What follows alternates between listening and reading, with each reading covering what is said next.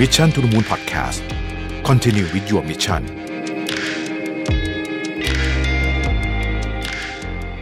สวัสดีครับ ยินดีต้อนรับเข้าสู่ Mission to the Moon Podcast นะครับคุณอยู่กับประวิทยานุสาหะครับหนึ่งในคำถามที่ชอบมีคนถามผมอยู่เป็นประจำนะครับ ก็คือคำถามที่ว่าจะรักษาธุรกิจให้ยั่งยืนเนี่ยทำยังไงนะฮะก็เป็นคำถามที่น่าสนใจนะครับ เพราะว่าแบบ ก็มีมันมีมิติที่หลากหลายเหมือนกันในคำถามนี้นะฮะก็วันนี้อยากจะชวนคุยกันในเรื่องนี้นะครับเวลาพูดถึงเรื่องนี้เนี่ยผมก็ต้องอ้างอิงผลสำรวจนิดหนึ่งนะฮะผลสำรวจมาจาก U.S. Small Business Administration นะฮะผลสำรวจที่ว่าเนี่ยจริงๆก็ต้องบอกว่าเป็นแบบคร่าวๆนะเขาบอกว่า 50%ของธุรกิจที่ตั้งใหม่เนี่ยจะล้มเหลวในปีแรกก็คือ จะไม่พ้น 1 ปีนะครับและ 95%ของธุรกิจ ใหม่เนี่ยนะฮะจะล้มเหลวภายใน 5 ปี ก็คือพูดง่ายๆคือจบ 5 ปีไปแล้วเนี่ยมีคนรอดอยู่แค่ 5%เท่านั้นเองนะครับซึ่งสาเหตุที่เป็นแบบนั้นก็เพราะว่าการรักษาธุรกิจทำได้ยากมากพอสมควรทีเดียวนะฮะจะว่าไปมันยากกว่าการเริ่มต้นเยอะนะฮะหลายคนอาจจะไม่รู้ว่าเมื่อบริษัทประสบความสำเร็จแล้วเนี่ยบางทีรู้ขาขึ้นไป แต่รักษาความสำเร็จไว้เนี่ยมันเป็นอีกศาสตร์หนึ่งเหมือนกันนะครับ นอกจากนี้มันยังมีบางธุรกิจที่เติบโตมานาน ขยายกิจการใหญ่โตประสบความสำเร็จมากมายนะฮะหรืออยู่ในสเตจที่อาจจะมั่นคงแล้วเนี่ยก็เริ่มนิ่งนอนใจกับความสำเร็จนะครับจนไม่ได้มองหาวิธีใหม่ๆ ไม่ได้มองหากลยุทธ์ใหม่ๆ เพื่อความอยู่รอดในตลาด ซึ่งเป็นสิ่งที่แน่นอนว่าค่อนข้างอันตรายนะครับ ทีนี้ถ้าธุรกิจนั้นก้าวเข้าสู่สเตจที่เริ่มมีคู่แข่งที่มาในรูปแบบที่ไม่เหมือนเดิม หรือถ้าเราใช้ภาษาอยู่นี้ต้องบอกว่าเป็นธุรกิจที่กำลังจะถูก disrupt พอไม่ได้เตรียมตัวไว้นะฮะก็สู้เทคโนโลยีใหม่ ๆ ไม่ได้นะครับบางทีเนี่ยธุรกิจขนาดใหญ่เนี่ยถูกล้มโดย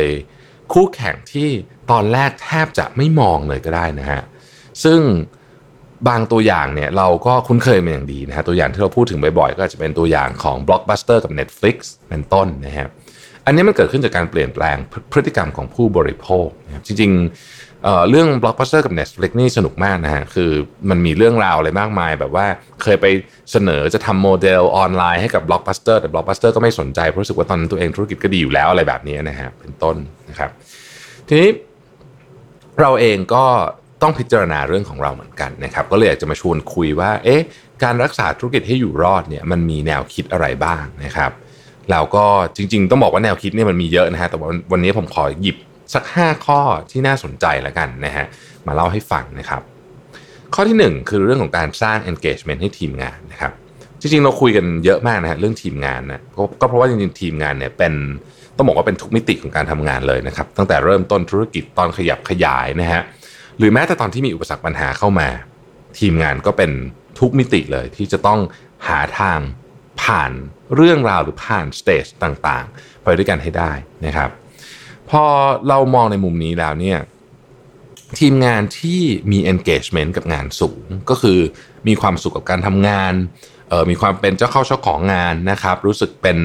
อินกับการทำงานเนี่ยก็ผลงานก็มักจะดีตามไปด้วยนะครับ ซึ่งก็แน่นอนว่าส่งผลต่อยอดขายหรือการเติบโตของบริษัทเนี่ยไม่ทางตรงก็ทางอ้อมนะฮะ หรือส่งผลต่อการคิดนวัตกรรมใหม่ๆ ในองค์กรด้วยนะครับ ซึ่งวิธีการที่ทำให้พนักงานมี engagement กับงานมากขึ้นเนี่ยก็มีหลากหลายนะฮะมันมีตั้งแต่เรื่องของการตั้งผลตอบแทนหรือ incentive ให้เหมาะสม หรือการให้อำนาจการตัดสินใจนะครับ เราก็จะนึกถึง 2 เรื่องนี้อยู่เป็นข้อแรกๆนะแต่จริง ๆ แล้วเนี่ยมันก็มี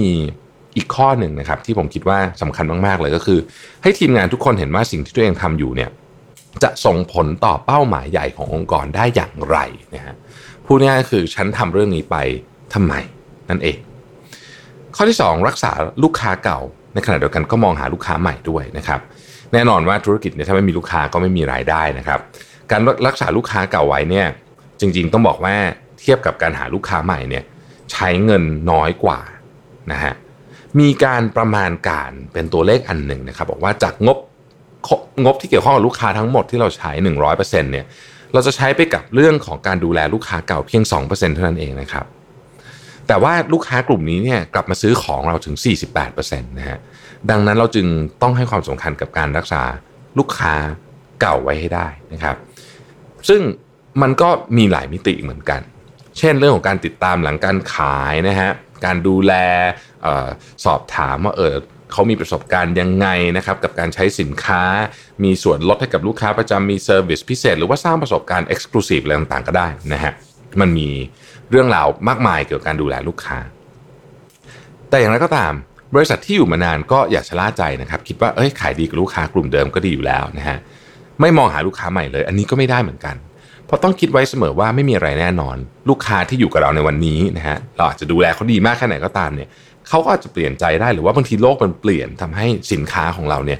มันอาจจะไม่เหมาะลูกค้ากลุ่มนี้แล้วก็เป็นไปได้ ดังนั้นก็ต้องคอยมองหาโอกาสใหม่ๆอยู่เสมอนะครับไม่ว่าจะเป็นลูกค้ากลุ่มใหม่ที่มีมีอายุมีอาชีพแตกต่างจากลูกค้าเดิมนะฮะมีที่อยู่แต่แต่ลูกค้าเดิมก็เป็นไปได้นะครับ อาจจะเป็นเนี่ยไปหาลูกค้าในต่างประเทศก็จะเป็นทางเลือกทางหนึ่ง บางทีตลาดในประเทศอิ่มตัวแล้วนะฮะแต่สินค้าแบบนี้ของเราเนี่ยในต่างประเทศเขายังต้องการอยู่ นะฮะอันนี้ก็เป็นวิธีการจัดการอันหนึ่งที่ดี ข้อที่ 3 คือการวางแผนล่วงหน้านะครับล่าสุดเนี่ยเมื่อไม่กี่เดือนที่แล้วเนี่ยผมเพิ่งมีโอกาสได้พูดคุยกับผู้บริหารท่านหนึ่งนะครับเขากล่าวไว้ว่า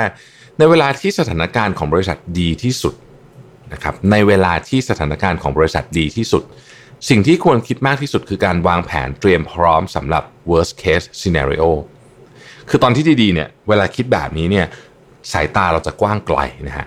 คือตอนบริษัทดีคิด worst case scenario เนี่ยเป็นเวลาที่ดีนะฮะเพราะว่าอย่างที่ผมบอกไปในตอนต้นนะครับมันไม่มีอะไรแน่นอนนะครับถ้าเรามีการวางแผนไว้ก่อน เวลามีเหตุการณ์เลวร้ายขึ้นจริงๆเนี่ยอย่างวิกฤตตอนนี้เนี่ยนะฮะเราก็จะไม่ตื่นตระหนก เพราะเรามีแผนรองรับไว้แล้วนะครับลูกค้าหายไป เราก็รู้ว่าเราต้องควบคุมค่าใช้จ่ายตรงไหนต้องบริหารจัดการค่าใช้จ่ายอย่างไรบ้าง ตรงนี้มีข้อดีอีกอย่างก็คือพอเราวางแผนล่วงหน้าเนี่ยนะครับเราจะมีเวลา การตัดสินใจเนี่ยมันจะสั้นลง เวลาเรื่องมันเกิดมันจะสั้น เพราะว่าเรามีแผนเตรียมไว้หมดละ เรามี step หนึ่งสองสามสี่เตรียมไว้นะครับ แต่สุดท้ายนะครับก็ไอ้แผนพวกนี้เนี่ยเตรียมไว้ก็ดี แต่ว่ามันก็ต้องมีความยืดหยุ่นอยู่ในระดับหนึ่งด้วยที่มันถูกต้องและเหมาะสมกับสถานการณ์จริงๆนะฮะข้อที่ 4 คือการสร้างจุดขายและรักษาจุดแข็งนะครับถ้าบริษัทของคุณยังไม่มีจุดขายก็ต้องรีบสร้างมันขึ้นมา ไม่ว่าจะเป็นเรื่องของ feature ประสบการณ์ในการใช้ หรือแม้แต่สตอรี่ที่แตกต่าง เรามักมี สินค้าบางแบรนด์นะฮะเรามักเห็นเนาะ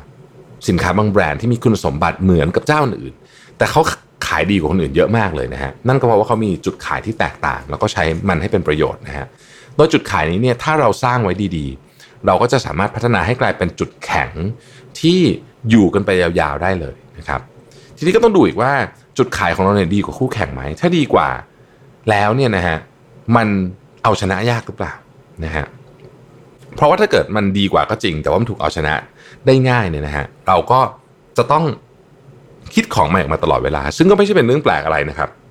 แค่เราต้องรู้เท่านั้นเองว่ามันเป็นจุดแข็งจุดขายที่เอาชนะง่ายหรือเปล่านะฮะและที่สำคัญก็คือต้องดูเทรนด์ในปัจจุบันด้วยว่าลูกค้าเนี่ยกำลังให้คุณค่าหรือมองหาอะไร เพราะจุดแข็งที่เราเคยมีในอดีตนะฮะมันอาจจะไม่ตรงกับสิ่งที่ลูกค้าต้องการอีกแล้วก็เป็นไปได้นะครับ ข้อที่ 5 ก็คือไม่กลัวที่จะเปลี่ยนนะฮะคำว่าไม่กลัวในที่นี้เนี่ย ผมหมายถึงการไม่ยึดติดกับสิ่งเดิมๆนะว่าบางทีเนี่ยเราอาจจะเออเคยทำแบบนี้มามันก็ประสบความสำเร็จในอดีต แต่เราก็ต้องมีอีกมุมหนึ่งที่เราต้องคิดเหมือนกันว่า การประสบความสำเร็จของในอดีตเนี่ยมันอาจจะไม่สามารถส่งต่อไปในอนาคตได้ แบรนด์ส่วนใหญ่ที่ประสบความสำเร็จ และยังอยู่มายาวนานจนถึงทุกวันนี้ก็เพราะว่าเขากล้าปรับเปลี่ยนไปตามกาลเวลากล้าที่จะหาวิธีการใหม่ๆ ในการหาลูกค้าเจ้าอื่นๆ กล้าตัดบางขั้นตอน ที่ไม่ทำให้เกิดกำไร ตัดบางสินค้าที่อาจจะทำให้บริษัทเนี่ยไม่คล่องตัว กล้าเปลี่ยนช่องทางการขายหรือว่ากล้าเปลี่ยนของบางอย่างที่มีต้นทุนสูง หรือแม้แต่ของบางอย่างในบริษัทที่พอจะปรับเปลี่ยนได้ ตัดได้ก็ควรรีบทำซะก่อนเพื่อให้ธุรกิจยัง lean มากที่สุด ลด cost มากที่สุด เช่น ตัดสินค้าบางตัวออกนะฮะอาจจะไม่ได้ผลิตเองไปจ้าง OEM ทำต่างๆ เพื่อที่สามารถ โฟกัสกับธุรกิจที่เราถนัดได้โฟกัสกับกิจกรรมที่เราถนัดได้ แล้วในบางครั้งก็เป็นการลดต้นทุนไปในตัวด้วยนะครับหรือแม้แต่อุปกรณ์ในสำนักงานบางอย่างที่ไม่จำเป็นต้องซื้อใหม่เนี่ยเราก็อาจจะเลือกใช้วิธี subscribe แทนก็ได้นะครับซึ่งทาง HP สปอนเซอร์ของเราเนี่ยก็ได้ออก solution HP Subscription หรือโปรแกรมเช่าซื้อเช่าใช้อุปกรณ์ IT รายเดือน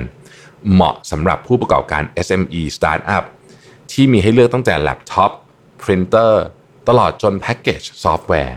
ซึ่งเมื่อครบสัญญาแล้ว เครื่องใหม่โดยจ่ายเพิ่มจากเดิมเล็กน้อยนะครับเพื่อให้ได้อุปกรณ์รุ่นใหม่ ทันสมัยใช้อยู่ตลอด ไม่ต้องกังวลเรื่องของการจัดการอุปกรณ์เก่าที่ไม่ได้ใช้หรือตกรุ่นแล้วด้วยนะครับ เพราะว่าบริการนี้เนี่ยมาพร้อมกับบริการ on-site service เหมือนมีฝ่าย IT ส่วนตัว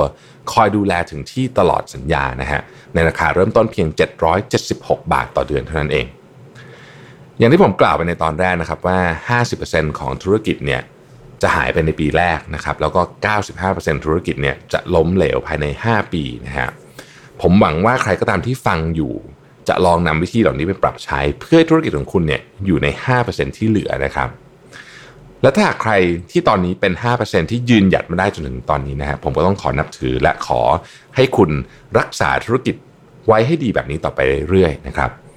ใครที่มีวิธีอื่นที่จะช่วยรักษาธุรกิจของเราให้ไปต่อได้สามารถคอมเมนต์เข้ามากันได้เลยนะครับ และสำหรับใครที่สนใจโซลูชันดีๆจาก HP สามารถอ่านรายละเอียดเพิ่มเติมนะฮะของ HP Subscription ได้ที่ลิงก์ใน description นี้นะครับ หรือว่าโทร 02 021 5559 ขอบคุณที่ติดตาม Mission to the Moon Podcast นะครับ สวัสดีครับ Mission to the Moon Podcast Continue with your mission